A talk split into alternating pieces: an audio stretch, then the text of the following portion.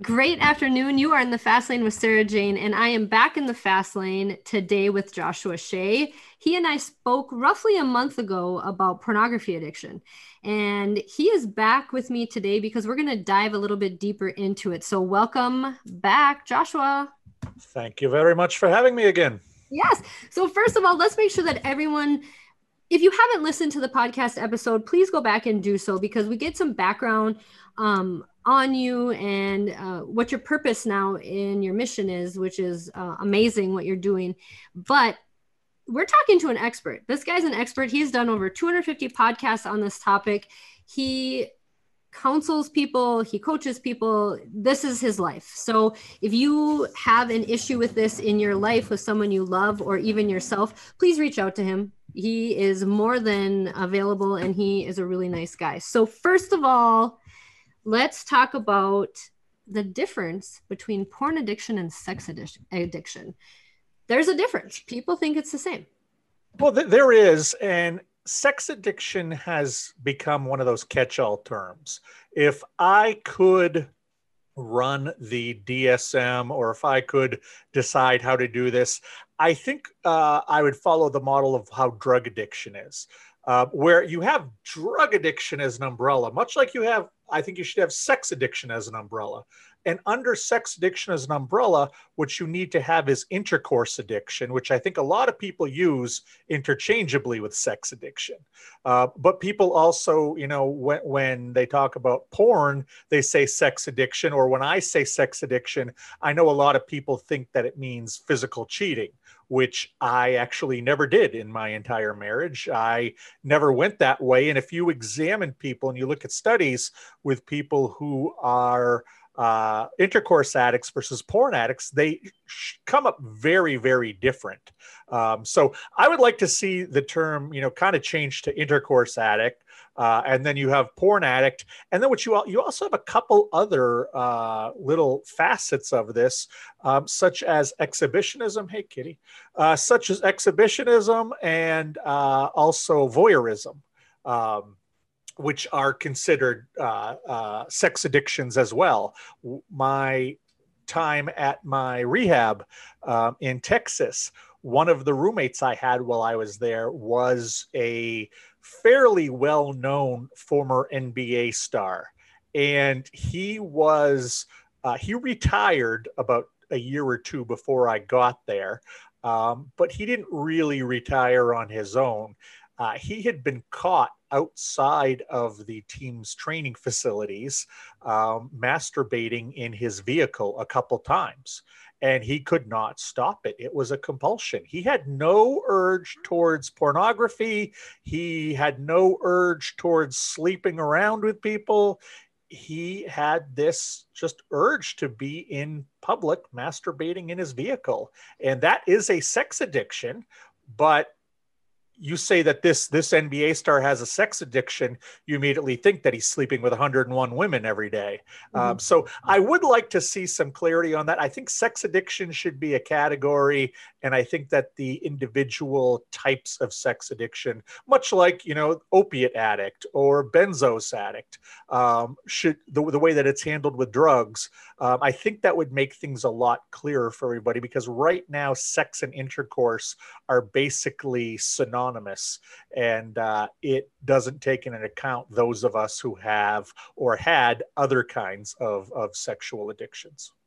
What exactly do you think puts someone at risk for becoming addicted to porn specifically? Uh, the best study that I ever saw was one of the first on this by Dr. Patrick Carnes. Um, he was kind of the first guy, even before the internet started taking off, to say, hey, this is something over here. We need to study this. Um, and he did a massive study, kind of the first legit one on this. He found that just over 70% of men um, who developed a pornography addiction experienced physical abuse early in life.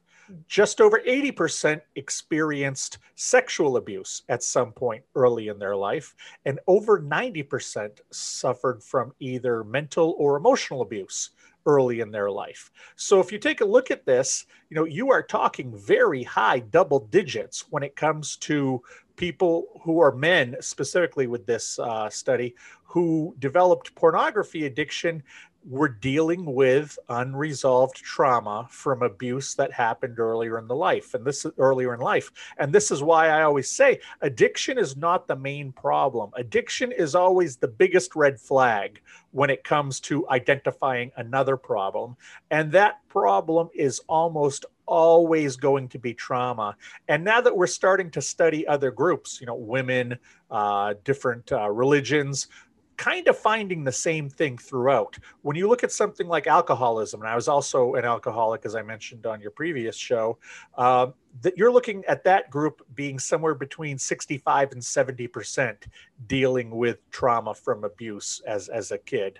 Uh, with pornography, it's up around 90 percent, and I can't tell you who that 10% is who haven't dealt with it because every single person I've ever been in rehab with, been in a uh, group with, interviewed has always had some kind of trauma that wasn't resolved. And that's why the addiction uh, developed or or they were just they were just looking for a coping mechanism in the moment. They stumbled upon pornography and and and it did the trick like it did for me so, why do you think that a lot of people think this is more of a male issue than female? Because we we spoke earlier, uh, and maybe it was off camera. I'm not even sure, but we spoke about how this is also affecting women. But a lot of times when people think about a porn addiction, sex addiction, any type intercourse addiction, a lot of times it is primarily male. Why is that? I think that's a lot of how society has been. Um, I think that we uh, still have a lot of our puritanical stereotypes when it comes to men's roles and women's roles. Um, I think that that plays into part of it with everybody except the youngest generation um, that kind of grew up on the internet. You also have to remember that for decades, back to when stag films were first made in the 1950s, straight up through the early 90s, uh, before the internet took over, pornography was expensive to produce. It was like producing a real movie. You you know if you were if you owned a studio you had to hire all the camera people and technical people and actors and you had to make the production then you had to edit it down then you had to distribute it then it was a matter of collecting the receipts. And it was a major deal to get a pornographic movie to the masses. Well now you know, you and I in Craigslist and an iPhone can have a porno movie up, uh, you know, fully edited, you know, and done by 9 p.m. tonight, making money for us, you know, on all these different sites that host content. It's mm-hmm. not hard to put out the content these days. It's very inexpensive to put out the content these days.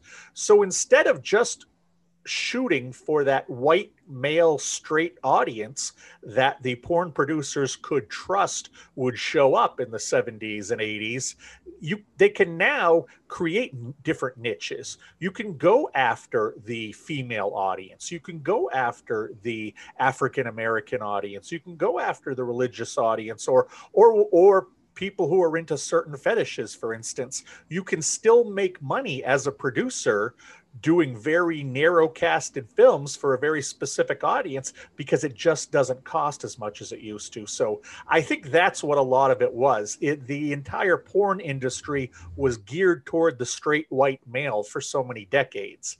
Um, and I think that's why a lot of us associate it with men versus women. But when you look at statistics, and at least these are pre pandemic statistics because really not much new has come out in the last year. Um, straight white males, while they still uh, tend to have some of the highest overall numbers of pornography addiction, you are seeing these other uh, demographics actually have bigger re- or reporting bigger uh, jumps in addiction. And their addiction percentage rates are growing much faster because this is something we have you know exhausted ourselves studying this with with straight white guys. Mm-hmm. you know what? Turns out black guys like to have sex too and look at porn, and white women like to have sex and look at porn, and Catholics and Jewish people and Mormons. And it turns out everybody likes to look at sex. Everybody likes to, you know, everybody has this curiosity towards it. I think that's a very natural thing. You know, I, I tell people, and I think I said this on your last episode, that I am not necessarily anti porn because I think that is a foolish, foolish game to play.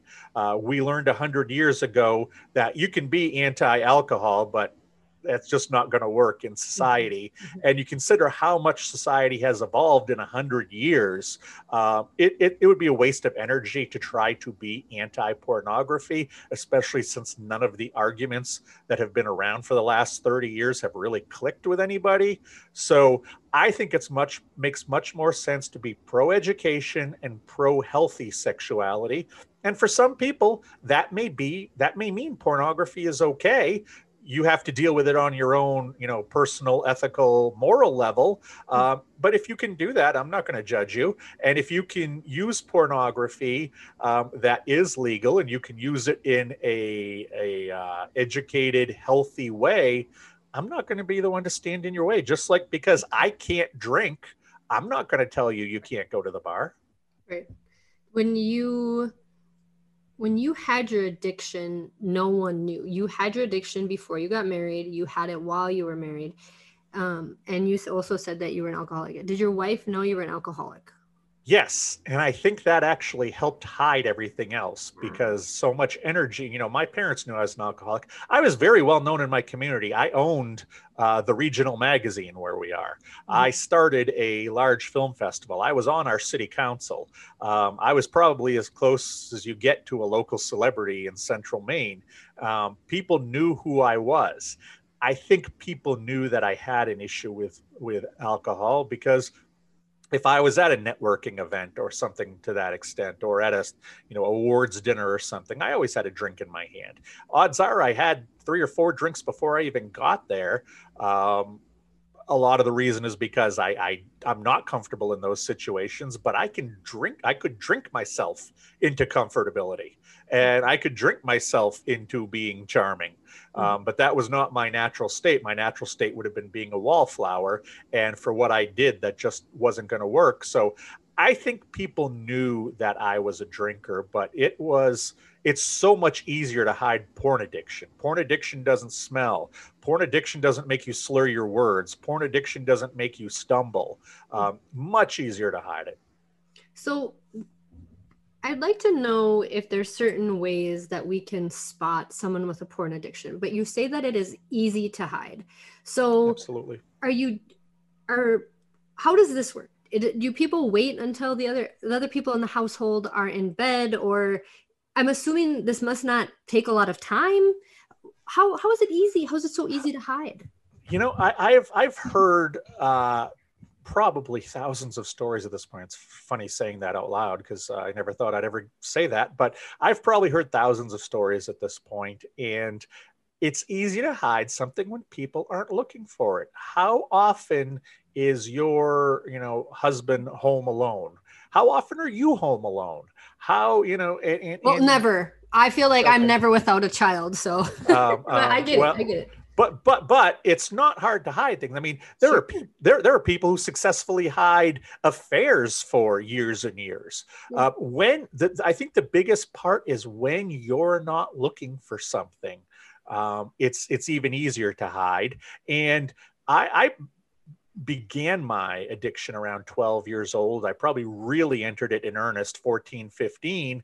Um, by the time I met my wife when I was 26, I'd already figured how to hide it from my mother, how to hide it from my father. And this was hiding, you know, VHS tapes. This was hiding magazines. It is so easy to hide internet use of anything yeah. that it only got easier and easier. So as I became better at hiding things, it became even easier technologically to hide things. So mm-hmm. it, it really wasn't a challenge. Now, there are guys who, you know, I have spoken with who would spend four, five, six hours a day looking at pornography. I was I was never that guy. I just didn't have that kind of time.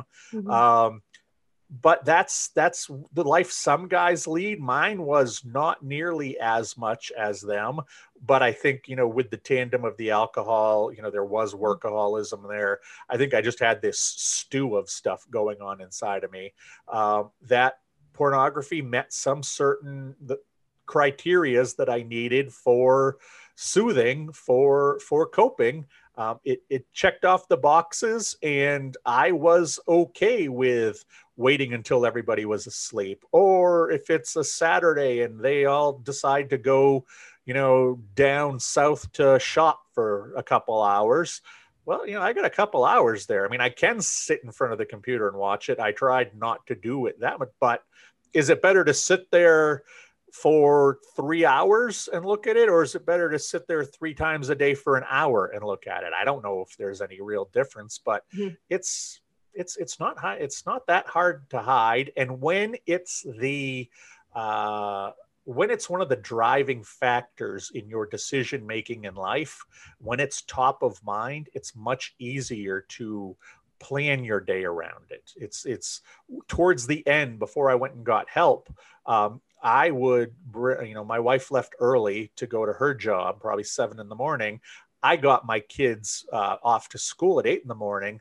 And I would go home because if I was in my office, I was having to answer questions, answer emails, answer phone calls. So I would work from home for the first maybe two hours of the day to make sure I got some stuff done after dropping the kids off. Right at the very end, before I hit rock bottom, those two hours at home, I was looking at pornography. But I was, and this is funny to say, I was disciplined enough that it was like, okay, I can I have to, you know, take a shower before I get to work. I have to make sure I've got clothes. Uh, you know, blah, blah, blah. So there's 20, 25 minutes. It's now this time. I have exactly 50 minutes while to look at porn. Hopefully it doesn't take that long. Uh, because, you know, you are ultimately looking for scratching that itch of your dopamine and serotonin and all those other happy chemicals you know you're just trying to get at those and it's not always easy or it's not always simple with pornography. It's not a matter of you know your average guy who looks at it you know a couple times a month maybe maybe he only takes 10 15 minutes but you know being an alcoholic I had to drink far more than the average person to get that buzz and that high that I wanted. Mm-hmm. It's the same thing with pornography. It's the same thing with every addiction. It, you have to escalate the behavior to get the same kind of high you got in the beginning. And that's one of the big misnomers that non addicts have, whether they're talking about drugs, food, gambling, sex, whatever it is. They think that addicts are trying to get that next great high. How can I get higher? How can I get higher? And the reality is, addicts are just trying to get that same high they got the first time. They just have to use so much more of their substance. So mm-hmm. there were times that was you know absolutely frustrating where i have 45 minutes and 45 minutes doesn't do the trick. Uh, you talk to a lot of men and women who are porn addicts and they talk about trying to find the perfect piece of pornography and that's how 20 minutes becomes an hour mm-hmm. i talk to guys who have spent 10 hours on the computer uh, trying to find that piece of pornography that they could get off to. And it didn't even matter what it was to them at that point. That's why I always say you are not the pornography you look at, because most of us who descended to a pretty deep point of addiction have looked at stuff that we would run away from in real life, but we're doing anything we can just to tweak the brain enough to to to get that i don't want to even say orgasm because that puts it in a, in a physical sense to get that to get that brain tickle that we're looking for. Um, and sometimes it doesn't happen. Wow and and that's probably naive on my part when i'm like well how can a person hide it but you're right not everyone needs four or five hours for something like this so well, it I mean, all depends here, here's here's the fact you and i right now could both not be wearing pants how would the other one know? We can hide it in plain sight. And I probably could have been sitting next to you on the bus looking at pornography, and you would have no idea that's what I was doing. Um, be, mm-hmm. and I didn't really do that, but I know of a lot of people who who did, who did, you know, engage in, in public. You know, I never looked at it at work because I was the boss, and I, I that was the, that would have been the worst thing to get caught looking at that stuff. Mm-hmm. Um, but you know, people people need their fix.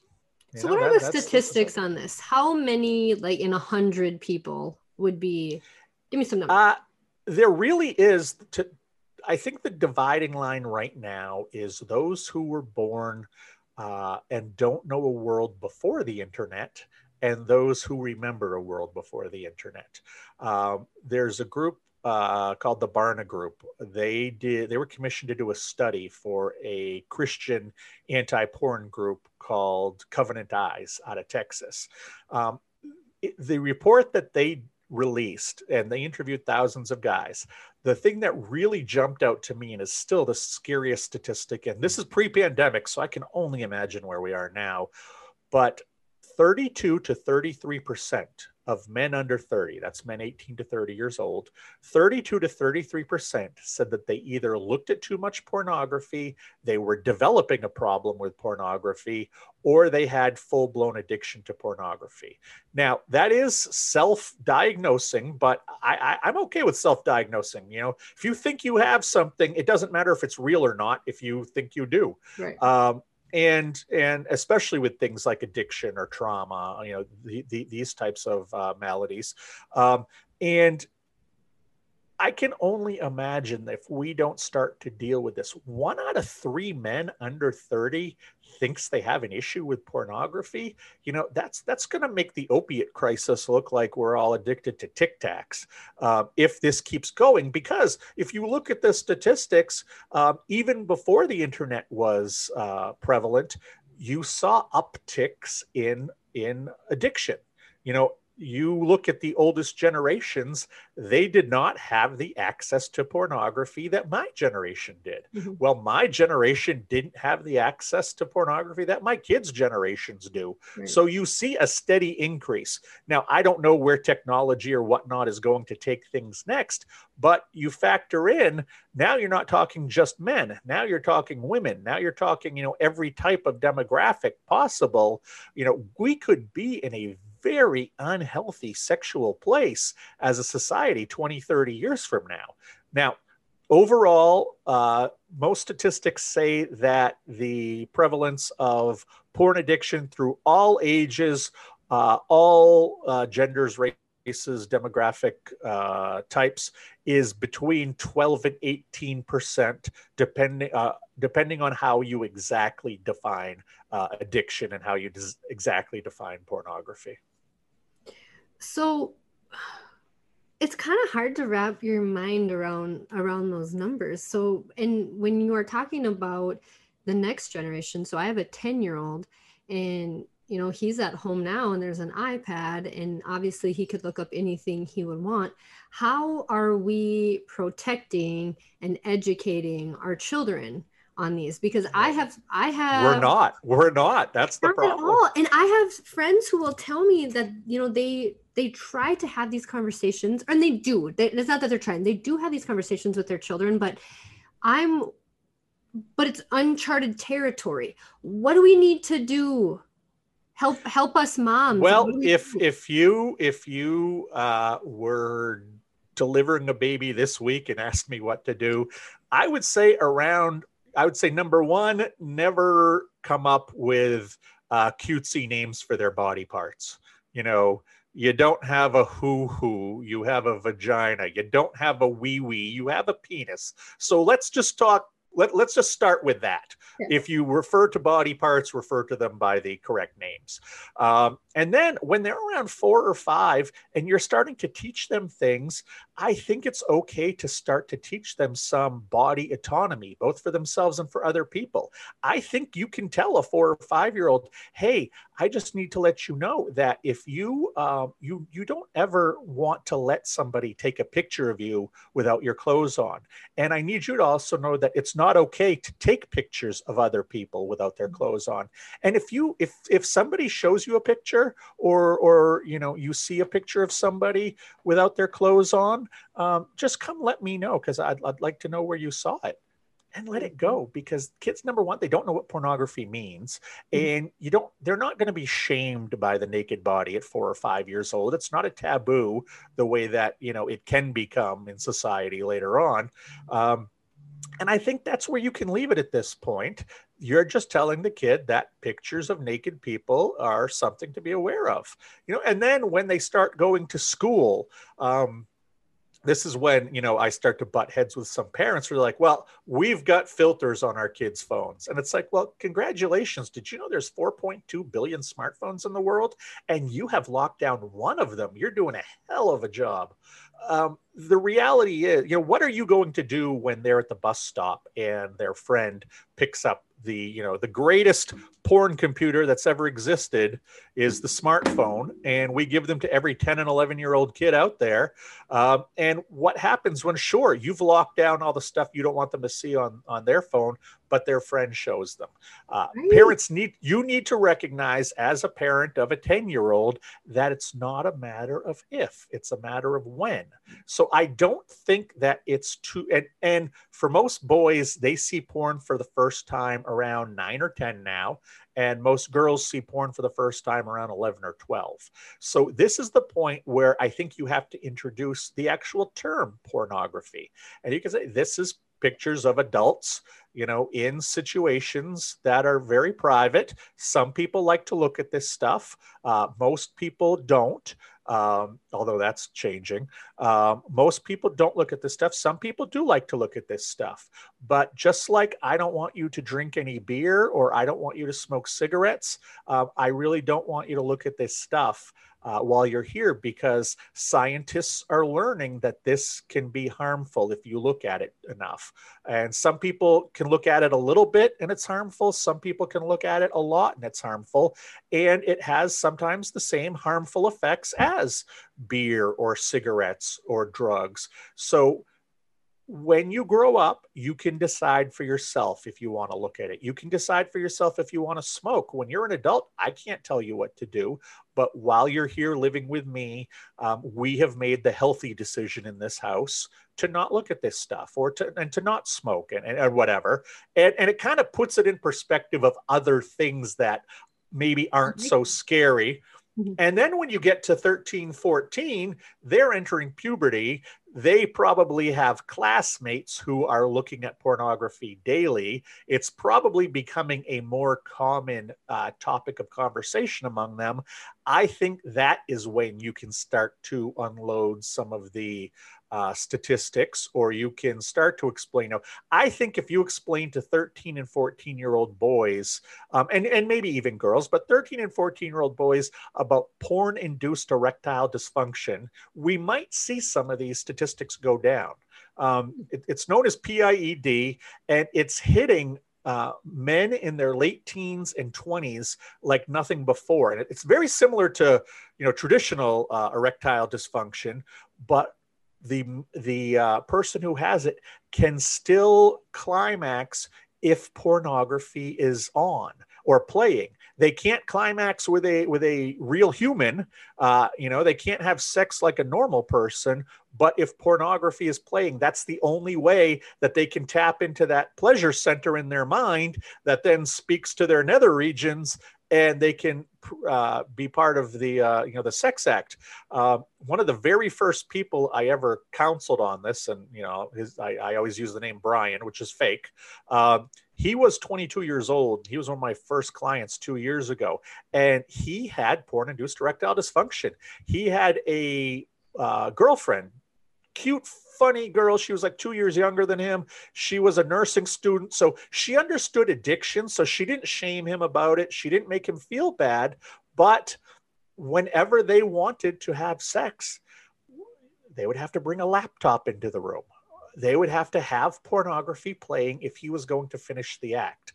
So eventually she figured out that because she was reading about what's what's known as the Coolidge effect, um, she figured out that if she was in one room of their apartment and he was in the other, and they were essentially having a sexting session over their laptops, that he could get aroused with her because he was viewing it on a screen. He was able to go around the circuits in his brain that, oh, this is just, and I use the name Whitney for her.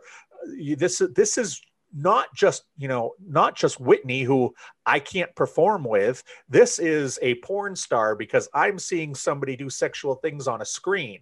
And they did and you know when he was close to climaxing he would get in here get in here and they would finish up you know like normal people. And you know, I, I, I worked with them for about eight months. He was starting to get better with this. I haven't actually talked to them in about a year, so I'm not sure where things stand. Uh, but one of the things that really got to her, and I'll never remember, I'll never forget her saying this, is that you know, I love this guy. I know he's got a problem. I know where it came from. Um, you know, I, I don't, you know, he's he's uh, he's not a bad person because of it. But if we ever wanted to have a baby, pornography would have to be playing in the room and it's like wow that's not something you share with your kids that you know the only reason they're here is because we had to have pornography playing because you couldn't have been created wow. otherwise and these are the kinds of stories that just fly under the radar. And I think if we tell our 13 and 14 year olds these stories, that could have an impact because a 13 or 14 year old boy, even if they're looking at a lot of pornography, probably are not a full on addict yet. And they probably want a girlfriend in, you know, if, mm-hmm. if, if everything's heteronormative, they probably want a girlfriend. I know when I was 13 or 14, I did, even though I looked at porn every day, I wanted you know, even at that age, to have sex with a girl in real life. And I think that if somebody would have told me about porn induced erectile dysfunction and has said, you look at too much of this stuff, and essentially by 18 or 19, your penis can break, that might have scared me. And that might have that might have been what I needed to hear. I don't know, but that might have been what I needed to hear, you know, because a lot of girls are not going to be with a guy who does not function normally sexually. It, it's just off the table, mm-hmm. um, right or wrong. It's off the table. So if you put yourself into this situation and all you really want is to have a real girlfriend and to have a physical relationship, yeah, you might take the porn because that's all you can get right now. But there are repercussions down the road. So don't you know don't do too much of this now don't do any if you can help it mm-hmm. because we do know that there are negative things to come in some cases and I wouldn't want to roll the dice as a 14 year old boy and and hope that you know my my genitals didn't essentially stop working within the next five years. I think that's a story that you know, frankly, every 15 year old in a health class should hear. Mm-hmm. Uh, because that's what's possible w- with this but just so many people don't even know it's harmful, much less how it's harmful. And parents are in that group. And I think it's a constant, uh, not constant, but several times in their development, you need to bring up you know the, the behaviors around pornography. You need to you know make your stance on pornography known. When you have young kids you can see they are like sponges. They want to know the right thing to do. Mm-hmm. they want to satisfy you most of the time with their behavior. You know they they are into learning um, and uh, they need to um, have somebody who can set things straight. Otherwise, their friends will set things straight, society will set things straight, and it might not reflect your values. And even if your kid, uh, you know, doesn't get into this kind of stuff, it's imp- still have the knowledge.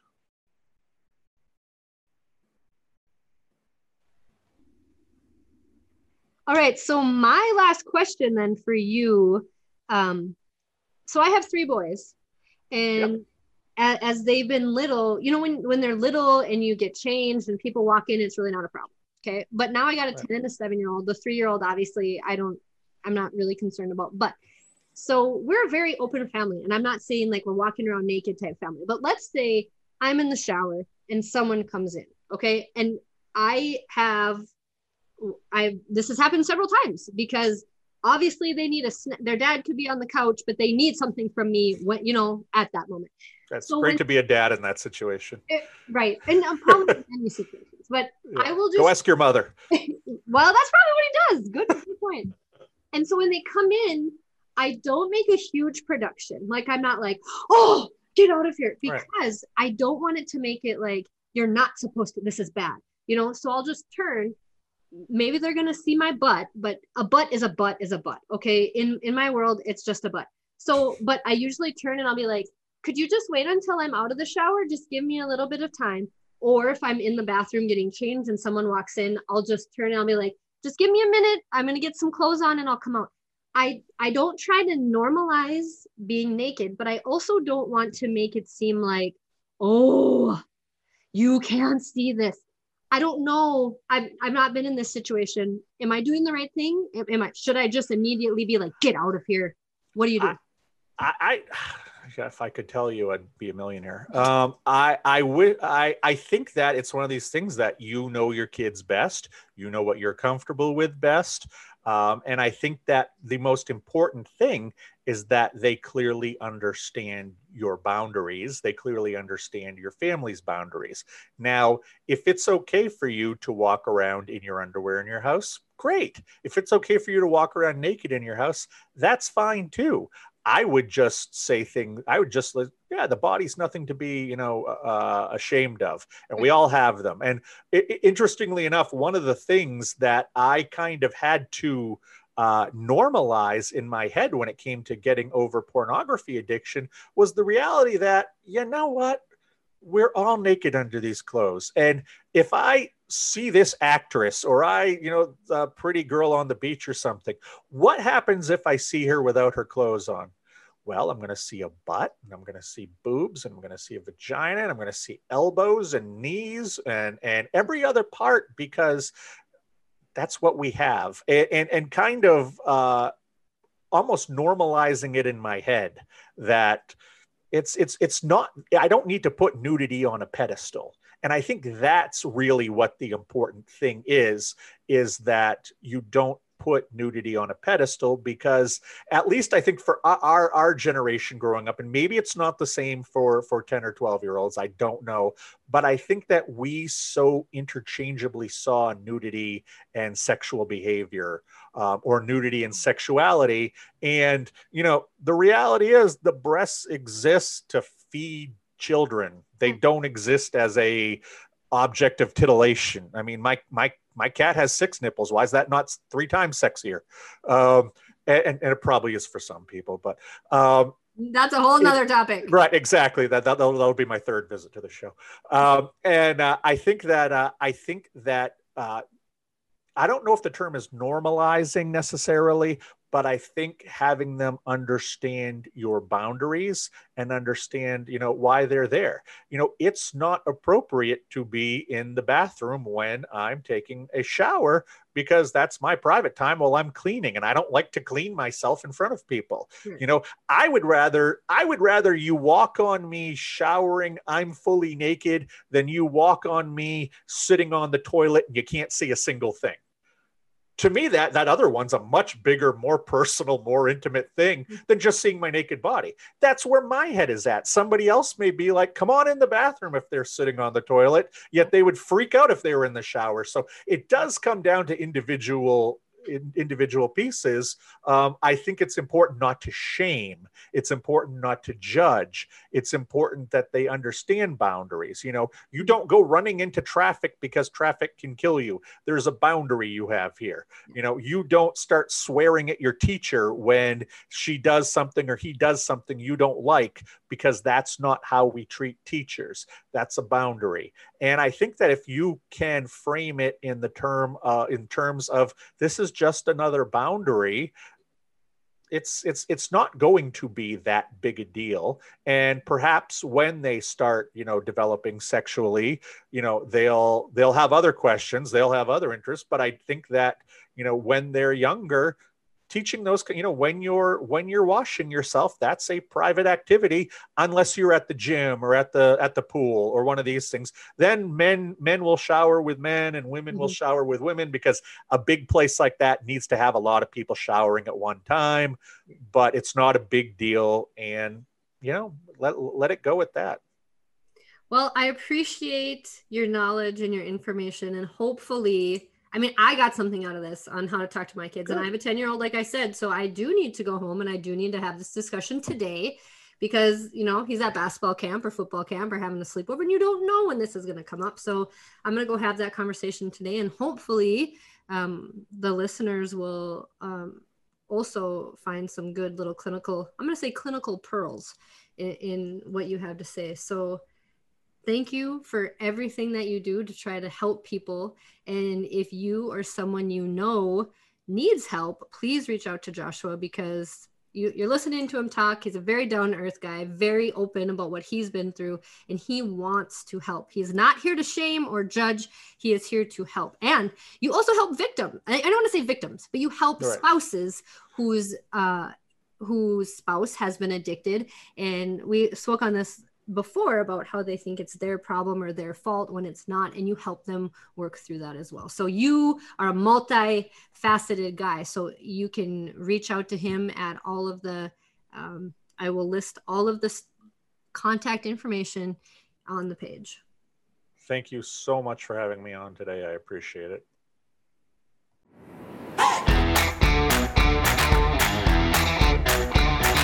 Thanks for listening to the Fast Lane with Sarah Jane podcast. If you like what you hear, share the podcast and hit the subscribe button so you get updates on all new episodes. And we truly love feedback, so ratings and reviews are appreciated.